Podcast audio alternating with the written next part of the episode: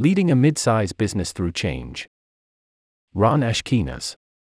Summary Getting large numbers of people involved in change efforts is a critical element in change management.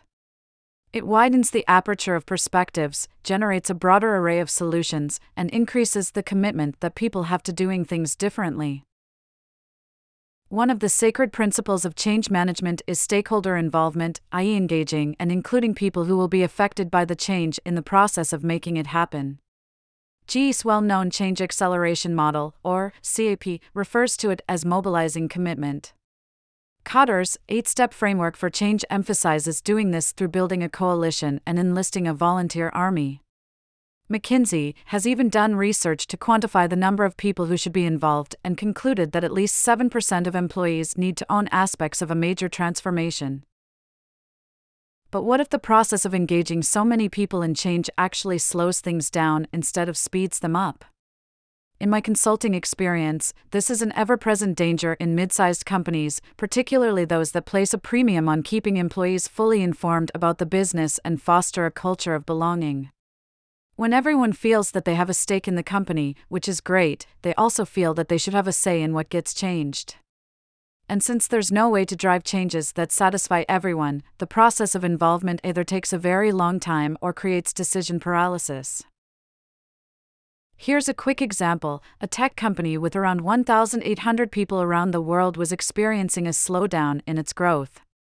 Based on input from strategy consultants, the senior team agreed that there was a need to increase the firm's focus on selling a particular class of software to enterprise clients.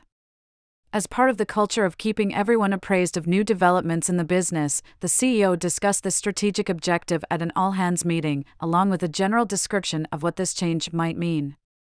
In the weeks that followed, lots of people participated on teams in product, operations, sales, and marketing to develop more specific plans for increasing this type of enterprise sale.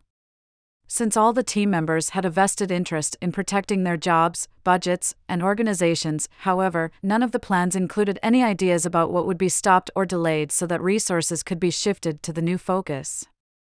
So, while everyone in the company knew that these enterprise sales were important, there was little actual movement in that direction. Unfortunately, this is not an isolated example. A few months ago, I was talking with a business leader whose company needed to stop doing customer transactions in a certain country due to political and regulatory pressures she said that they had assembled a large task force that was charged with creating a process for identifying customers who would be affected, the financial implications for the firm, and the technology support needed to turn off product access.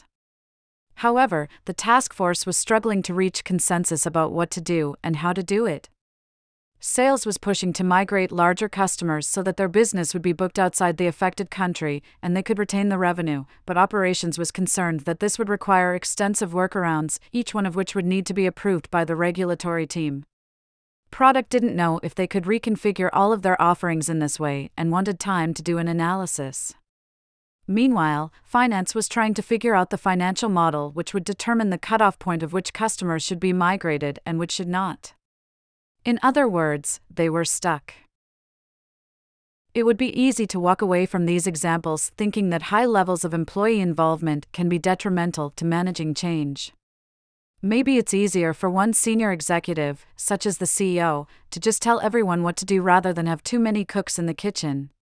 The real issue, however, is not whether to get large numbers of people involved or not, but rather how to get them involved, and what role senior leaders continue to play. In the cases described here, senior leaders engaged many people in the early stages of shaping and planning change, a time when there is usually a need to make tough decisions. But the more people who are involved in making such decisions, each of whom will have different opinions and be affected differently, the more difficult it becomes to actually reach a conclusion. No matter how much of a big hat people will put on, it's human nature to view decisions through the lens of whether they will be good or bad for you and your team. To some extent, this also is an issue of expectations. Getting lots of opinions and views early on is incredibly valuable. It enriches the discussion and opens up new possibilities. But there's a difference between offering a view and being a decision maker, and that's where mid sized companies with a culture of engagement can struggle. Asking many people to weigh in, provide data, and engage in discussion is not the same as having everyone be part of the decision. That needs to be done by a smaller team, usually the CEO and his or her executives. Then, once the decision is made, the larger group can proceed to figure out how to make it happen most effectively.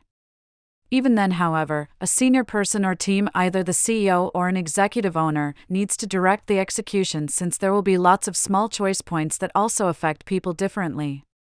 This was an issue in both cases. Everyone knew what had to be done in general, but figuring out how to make it happen required lots of decisions to be made about stopping current activities or making trade offs. Principles to keep in mind if you're on the verge of a major change in your company. If you are contemplating major change in your mid sized company and you have a culture of widespread engagement, here are a couple of principles to keep in mind.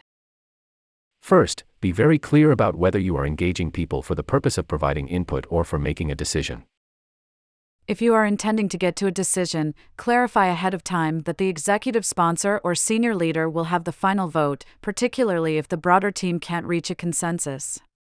This is what eventually happened in the tech company that wanted to refocus on enterprise sales. When not much change occurred through the broad based approach, the CEO worked with a few other senior executives and staff people to identify shifts in priorities for key groups and assign them goals that supported those shifts. They also did some minor restructuring that put resources where they were most needed. While not everyone was happy with these changes, they accepted them as needed. In fact, several people said that these decisions should have been done much earlier. Second, be sure that a leader or sponsor will continue to be deeply engaged throughout the change process. This is what happened, somewhat dramatically, with the task force that was shutting down business in a certain country. Several weeks after hearing that the task force was stuck, I learned that they had disbanded the task force, set a date to stop doing business in the country, sent letters to their customers, and turned off the requisite systems. Done. No more debates. When I asked how this had come about, I was told that a senior executive had met with the task force and realized that the path they were going down would require thousands of hours in staff time, delay the stop date, infuriate regulators, and probably cost more than any possible revenue savings. So, she told them to just set a date in the next two weeks and get it done. Once everyone looked at it that way, it was a no brainer. Getting large numbers of people involved in change efforts is a critical element in change management. It widens the aperture of perspectives, generates a broader array of solutions, and increases the commitment that people have to doing things differently. Expecting a broad group of stakeholders to all put aside their personal and functional agendas for the greater good, however, may be unrealistic. So, as a senior leader, don't expect this kind of group to make tough decisions on their own. You'll still need to do that, not just at the beginning, but throughout the process of change.